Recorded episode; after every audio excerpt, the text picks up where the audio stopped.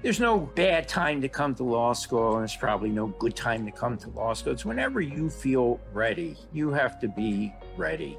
And uh, there's no uh, denying that it is a demanding curriculum. There are softer graduate programs. So, this is a demanding program, not as demanding as some, but certainly more demanding than others. But in the end, you are really going to have not only a a sense of pride and self confidence, but you're going to have a marketable set of skills that can almost take you wherever you want to go.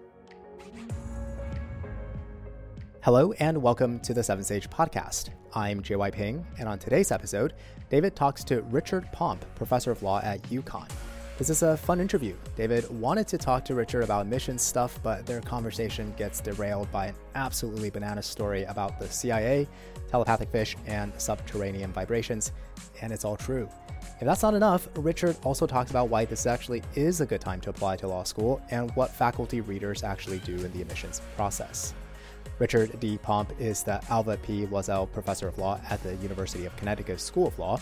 He is a summa cum laude graduate of the University of Michigan and a magna cum laude graduate of Harvard Law School. He has taught at Harvard, NYU, Columbia, University of Texas, and Boston College. He's also been a consultant to cities, states, the Congress, the Treasury, the Navajo Nation, the Department of Justice, the IRS, the United Nations, you know, okay, I'm just going to stop reading this list because basically all you need to know is that he is amazing. So without further ado, here is the interview. Richard, thank you so much for joining me today. I'm really excited to talk to you. My pleasure, David. This is a uh, it's a great topic we're going to be talking about. Well, I have several questions for you on several different topics, but I wanted to start just by asking you about UConn Law, where you teach. I feel like with nearly 200 ABA approved law schools, students face a bewildering bevy of options, and most people just choose a law school based on rank, maybe because that's the easiest shorthand for figuring out if a law school is right for them. So I wanted to ask you what makes UConn Law unique? We are very cost effective. We rank very high in terms of students graduating with the least debt of any law school. Our tuition is quite reasonable because we are a state subsidized law school. It is easy to become a resident of Connecticut and qualify for that in state tuition living around the law school is very cheap. It's not like New York uh, or a Boston or a Washington. We are on the outskirts of Hartford in a charming West End section with turn of the century Victorians. And many people rent out rooms or third floors to our law students. So our cost of living is low. The campus is gorgeous. Anyone goes to the trouble of taking a look. It is kind of, it's the old Hartford seminaries, sort of academic Gothic and just gorgeous, considered to be one of the three or five nicest campuses. We are close to the courts. We are close to the legislature, which is very good for internships, very good for networking. We have a delightful student body. Now, I have taught at schools that would clearly be higher ranked NYU, Harvard, Columbia, University of Texas. And the top students at UConn can hold their own with the top students at these other schools. There, there's been times when I've given the same multiple choice exam because I'm teaching the same course, and my UConn students hold their own with those at these better ranked schools. One big difference I think we have a much nicer student body than you find at some of these hyper competitive schools my students can leave their notebooks, their backpacks in the library, and things will not disappear. If there's a book that's on reserve for a course, things won't be razored out of that book so that no other student can read the critical passages. So we have a very lovely student body. Students will apologize to me if they have to miss class. That is unheard of at other law schools. And it's just a delightful place. It has the feel of an extended community. We're, we're small enough to still be a big family. We have purposely kept the size of our classrooms on the small side. You won't find courses with more than 60 people at UConn, lots of seminars. Every time we rehab a building, we purposely keep the rooms small and intimate. A great teaching faculty. So uh, I always come back. I've had plenty of offers elsewhere, and I come back to UConn all the time. So for me, this feels like home. I've been here more than 40 years. I've been on the admissions committee many, many years. Uh, and I just can't say enough good things about coming to UConn. Well, I'm sold. Uh, that was very persuasive and, and also very candid.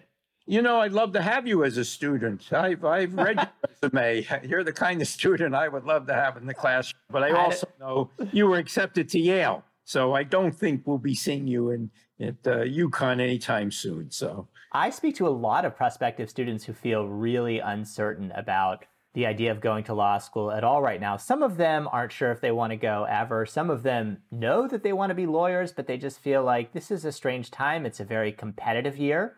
There are more applicants than there were last year. Not a lot more applicants percentage wise, but more. And uh, people don't know how the pandemic is going to affect their employment prospects. So, what would you say to someone who isn't sure if this is the right time to go, even if they know that they do want to go eventually? Yeah, well, that's a great question. And um, the thing about law students, they are great strategists, unlike some other disciplines. In fact, I have a friend, when he interviews, he asks one question all the time What board game do you like to play? and what he's looking for, his preferred answer is chess, because he thinks that's perfect training for a lawyer. So, law students are usually very strategic in their thinking, as, as the question that you put to me uh, demonstrates. Someone who applies this year is going to have three years before they are graduating and entering the job market. The job market this year is not good, although it's getting better, believe it or not. For a while, law firms were uncertain about their plans and they were not hiring in the same numbers that they were hiring pre pandemic. Law firms are doing well. There's a lot of work around right now.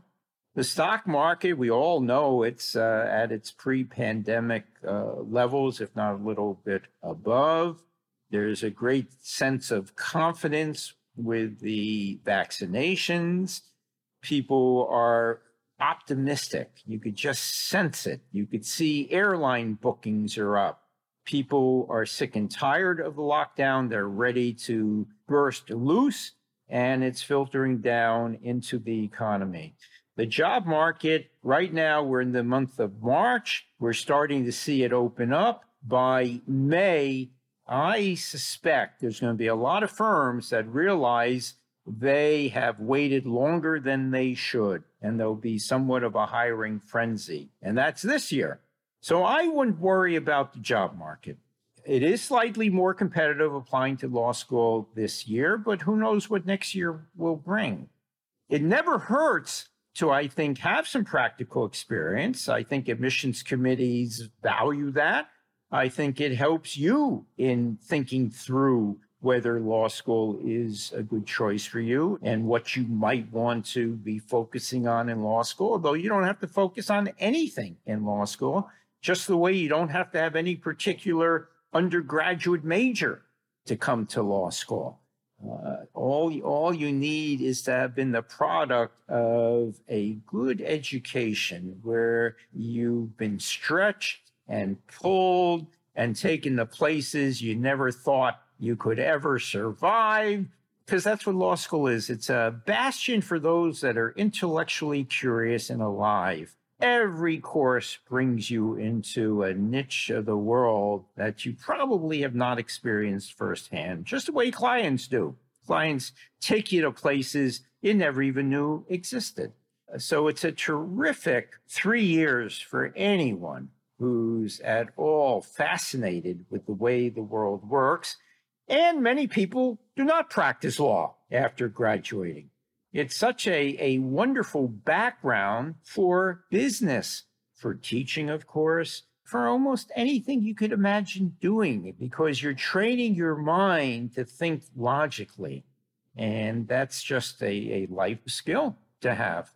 So I encourage people come try it for a year. Uh, we happen to have an evening program at UConn, which is even better. It's one of our advantages. Come try it at night. Keep your day job, try law school at night and see what you think. Then you could always transfer into the day program. But there's no bad time to come to law school, and there's probably no good time to come to law school. It's whenever you feel ready. You have to be ready.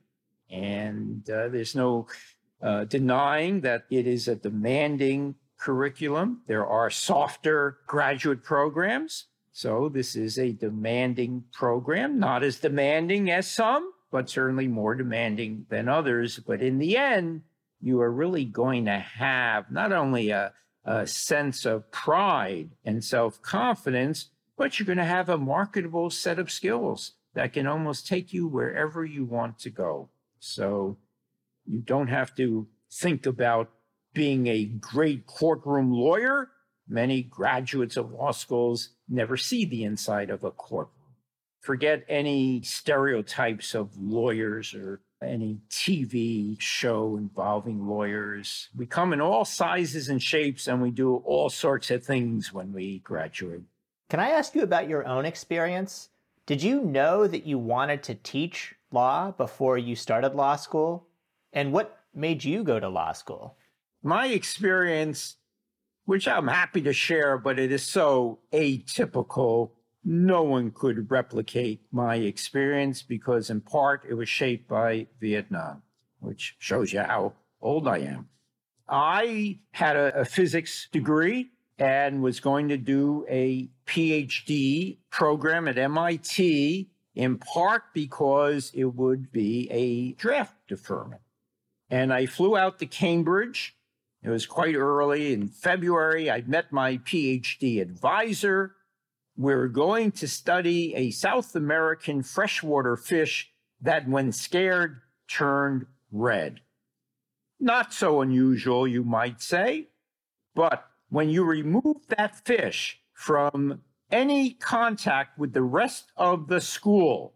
So take the rest of the school, put them in a separate room, separate tank, and then scare this sole remaining fish. The rest of the school turned red simultaneously. And the question was, what was the means of communication? And no one had studied this before. The Navy was most interested in it, so there was money galore and I thought I was all set. And then I went over to Harvard Law School, where I had friends of mine from undergraduate in their first year. And I went to class with them. And I saw two of the greatest classroom teachers Harvard Law School had. And I just couldn't believe how much fun it was. They, these were like stand up comedians Compared to quantum physics, it was so easy to follow. It was no calculations, no equations, plain English. And I said, gee, maybe I should think about this. So I went down to see the dean of admissions, which I didn't know you weren't supposed to do without an appointment, but I kind of barged into his office. And he I, he told me I was not what they were looking for at Harvard Law School. and I said, "Really? Who are you looking for?" And he then described someone who who played the lyre and built furniture and wrote poetry. I didn't know such people existed. And I felt like I ought to show him something or other. So I studied for the law boards. In those days, it was basically read the instruction booklet and took the law boards, applied, and got in. I wasn't serious about any of this. I just felt this guy was a jerk and I wanted to prove him wrong. Once I got in, however, uh, maybe I should give it a try. It was a little bit more prestigious than MIT if you were working the bars around Cambridge. I already labored under the stigma of being a physics major. That didn't get you very far in a bar. And being a PhD at MIT probably wasn't going to help either. But saying you were a Harvard law student, eh, women like that. I I'm being a little sexist about it, but that was the reality of the situation in those days.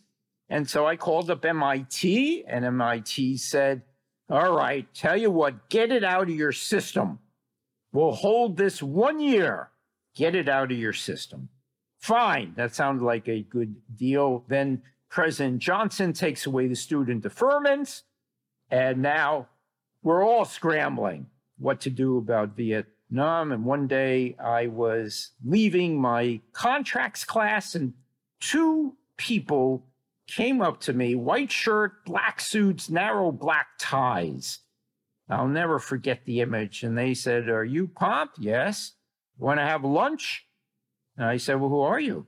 And they said, We're from the government. I wasn't smart enough to say, That's a big place, the government. Where in the government? What branch are you with? I was just hungry and a free lunch sounded pretty good. I was on scholarship. So, sure. Well, it turns out they were friends with my advisor, my senior advisor, and I worked on a project which they knew about for some reason. I said, How do you know my senior advisor? And they said, Oh, he does some work for us. Who are you again? Oh, we're with the government. Oh. and and they then made a pitch. They said, what are you doing about the draft? I said, I don't know. I'm as worried as everyone. How about if we told you that if you come with us and give us two years, you can work on your senior project, you won't go to Vietnam, and uh, you'll be able to just do what you like to do research and design and work on this project. What was the project? It was to detect vibrations in the surface of the earth. Now, you think earthquake, but it had nothing to do with earthquakes. It was um, actually the kinds of vibrations we have discovered during the pandemic when all business came to a halt and there was no road traffic and not much pedestrian traffic. There's a whole substrata of vibrations. And that was part of what I was going to work on. Why would it be of interest to the government? I asked. Well, it just is. Okay. So I signed up. This is a very long story. And as I said, it's hard for anyone to be inspired by this. But I signed up and I was seconded, a term which I had no idea what it meant in those days. I was on loan to Air America, which again, your younger people have never heard of. But uh, Air America was a front for the CIA, I was to discover later. And what they wanted from my invention was to monitor troop movement along the Ho Chi Minh Trail because there was quite a, um, a canopy that hid the Ho Chi Minh Trail from our planes. They weren't as, as good then as they are now. And so this canopy couldn't really be penetrated. And what they hoped was that my invention, once it got miniaturized, which is one of the things I, I worked on, and planted in a way that you could never see it along the trail, would be able to give us information about um, what was coming down the trail always at night. And it was pretty refined to the point where I could tell how many people and what were they carrying. Well, I did go to Vietnam. I went to Vietnam and and um, many a night went out by helicopter to places that I never knew exactly where we were with a group of people who never talked to me, never talked to each other, all dressed in, in uh, camouflage. And we were helicoptered. We would land. We had folks guarding us with machine guns, and I would find good places to plant this. The signal would be sent back to uh, Saigon, And that was my life in the military. After that, the choice was do I go to MIT on a PhD of indeterminate length, or do I go back to Harvard and have two years and get it over with? And so I chose law school. I'd already wasted enough of my time.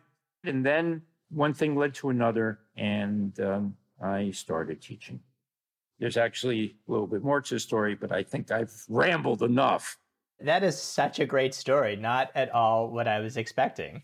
No, uh, I have backed into jobs each step of the way. I've never had a game plan. One thing I learned in Vietnam is once the first shot is fired, all planning goes by the wayside. In fact, there's a, a that's a famous saying.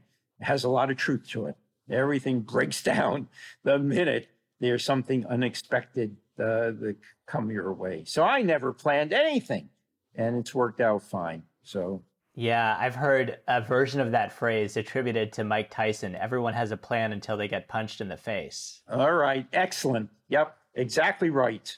Richard, what do law school professors do all day when they're not teaching? Give us a little bit of insight into your life when you're not in front of students. It is a remarkably long day and long week which is why I think we get a sabbatical every seven years because of the burnout factor. Let's let's um take today. I taught today. I was up at about 5:30 or 6 preparing for class. Now, entirely online. And this poses its own challenges. I don't have a blackboard that I can turn around and illustrate a point. I have to anticipate everything that could possibly come up and have something prepared to deal with that. Luckily, after so many years in this business, I have a, a, pretty good feel for what's likely to come up. But that adds a new dimension. I have to figure out how am I going to hold the attention of a 60 person class on Zoom? Well, I will find an amusing YouTube that's on point. Just as an example, we were talking about the concept of writing off your purchase. What does it mean to buy something and write it off? Well, it turns out Schitt's Creek, one of my favorite shows, actually had David explaining to his father how he could write off everything that he bought for the store, even though it is in the motel. And the father says, You can't do that, David. You can't just buy personal things and write it off. And he said, Why not? Do you know what write off even means? Well, the write off people know what it means. And the whole thing was hysterical. And it went over beautifully because I'm sure half the students didn't know what writing off something meant. Okay, well, that's just an example. It was a two hour class I probably spend four hours preparing for the class. Committee work. You know, one thing about law schools, we do have administrators, but by and large, the faculty runs all of our committees.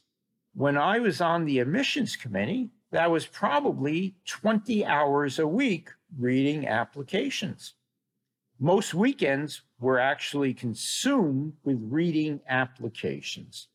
I'm on the tenure committee. That means reading everything that our junior faculty coming up for tenure have done in their lives, evaluating it, sending it out for external review, visiting their classes, and so forth. Not to mention my own research and writing and reading what's being published in the law journals and today and attending webinars you know, today you could do a webinar every day. There's so many of them. It's an explosion because they're so easy given that there's no travel involved. I've just described seven days worth of probably 12 to 14 to 15 hours a day of work. It is a very busy week, but it's a labor of love. You know, I could make a lot more money practicing law. It's a real labor of, uh, of love. And then there is some consulting work that some people do. In the area, my, my specialty, taxation, uh, there happens to be a lot of consulting work if one wants to do it. There's only so much time, but uh, it's always interesting. It's if you pick and choose wisely, it's cutting edge. You're helping to make the law. You're working with people who you respect. You're working with people who you enjoy being with, and it's making you a better teacher and a better scholar. So there's a busy week. I want to focus in on one thing that you said. So you talked about your work on the admissions committee. And a lot of our listeners are here because they want to understand the admissions process. We've spoken to many, many officers uh, who work in law school admissions offices, but we haven't spoken to many faculty members. So, what do faculty members do for the admissions review process? It is different from school to school. So, I can tell you what we do at UConn. I'm very proud of what we do at UConn. There are schools that are very mechanical. I think because they get many thousands more by way of applications than we do. They don't have the capacity to read in depth every application. And so they have certain mathematical metrics. They have a weighting of the undergraduate school and they multiply that by the GPA. They add that to the law board score. There may be a bump for the difficulty of the undergraduate major. And then they have a reject and admit, and then the hard group somewhere in between that they have to give more thought to. We at UConn, yes, there's there's people that are obviously admits. They they just have crushed the law boards, straight A averages, good undergraduate schools in strong majors. We, the admissions committee, will not see those applications. And then there are applications from people that will not survive at our law school, and we are doing them no favor by admitting them because they're going to struggle and probably not make it through. There are better places for them. And so they will be the obvious rejects. And then we work toward the middle. It's a very large middle. It's a very competitive and large middle. We read every application in that middle range. Uh, we have faculty reading and we have skilled and experienced admissions administrators reading. And I think what each of us looks for is probably different from the other. Uh, I want to get a sense of who this person is. What have they struggled with in their life? What obstacles have they overcome? What's their vision in uh, the world? What do they, where do they see themselves in, in five years? I just want to know who they are and what they are about because we do not interview. Many law schools just don't have the time to interview too many applications and not enough people to do the interviewing. So we don't interview, uh, and I think that is common. I read the letters of reference very carefully. What have they not said? That's very often as important as what have they said. Uh, how well do they really know the person they are writing for? Are they sort of just doing a favor because they like this person and this person is somewhat of a quiet, unassuming, introverted student and never really established relationships with the faculty?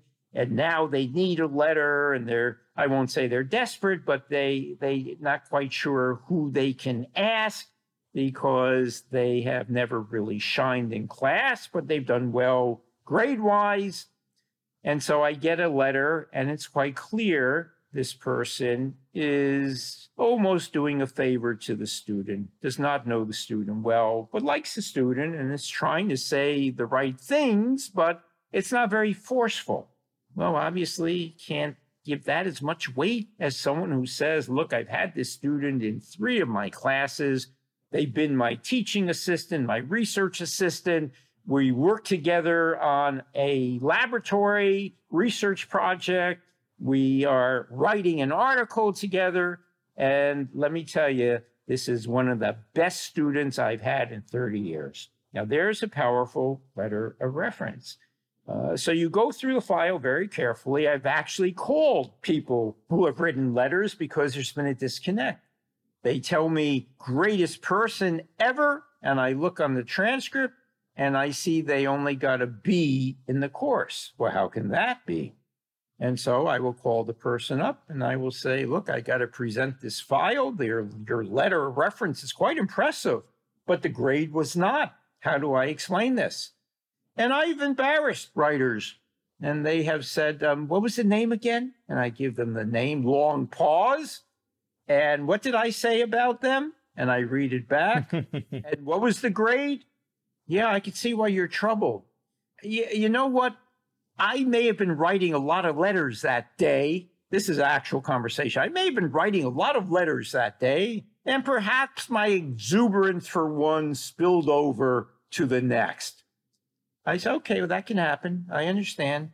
And you know, we're under real pressure at this school to get our people into good law schools. I said, look, I know how the game is played. I appreciate that. So, really, are you saying I should probably put more weight on the transcript? Um, yeah, that's probably right. so, uh, there's those letters. So, anyway, the, the point is, I want to know who this applicant is. Are they going to be fun to have in class? And what are they going to do for society and the country and the world at large when they graduate? What's their vision? What role do they see? What contribution are they going to make? It's holistic, and I'm proud of it. And uh, it's time consuming. We all hate doing it but it's our obligation to do it. These are the people we'll be teaching. So we want to get it right. That's really helpful. Thank you. I'm going to ask one final question. If you could give one piece of advice to a prospective law student, what would you tell him or her? Where are they in their careers? Is this a college senior? Sure. Let's say it's a college senior. I would say, now this would be post pandemic, visit the law schools you are interested in. You will be amazed how law schools have different feel to them. Visit and don't let the admissions committee give you their stock tour. I mean, that's fine, take it, but then hang around, go to the cafeteria, introduce yourself to a group of students, tell them you're thinking of coming here. What do they think? Are they happy? Are they glad they came here? Where do they wish they had gone if not here? You go around, drop in on classes. There's every professor, no idea if it's a decent sized class, who's there and who's not. So you can sit in any class you want. If it's a small seminar, ask permission of the professor. I get asked all the time. I would never say no to anyone, of course. Come in, make yourself at home. Happy to uh, afterwards answer any questions you have. It's a very important decision. This is three years of your life, of course. I am always surprised at students telling me, oh, I just base it on US News ranking. Not good enough. The ranking is a bunch of nonsense. Not good enough. So come out, spend the time needed, really good students will will sometimes be flown out. You could, could no, everything's negotiable as law students discover from financial aid packages to will you will you fly me out and, and put me up in a hotel for one night so I can really spend time with you? And again, if you're a hot commodity, the answer will be yes. But hang out. Go view the dormitories if there's dormitories. In other words, do everything you can to imagine what life would be like for you and interview and talk and get the flavor of the place because it is very different despite what the administrators might say, very different from one school to another. And it's not good, it's not bad, it's whatever you're comfortable with. This is a matter of your personality fitting in with the ambiance and the milieu of the school. I'm sure people did this when they were picking colleges. People did the college tour, do the law school tour. Yeah, it's expensive and it's time consuming, but we're talking three years of your life. Richard, thank you for sharing some great stories and giving us some great advice. It was really fun to talk to you. And and likewise, David. So maybe we'll do it again on another topic. Sounds great. Hi, it's JY again. Thank you for listening. As always, if you're studying for the LSAT, applying to law school, studying for your law school exams, or studying for the bar, come visit us at 7Sage.com. We can help. That's it for this episode. Take care of yourself and see you next time.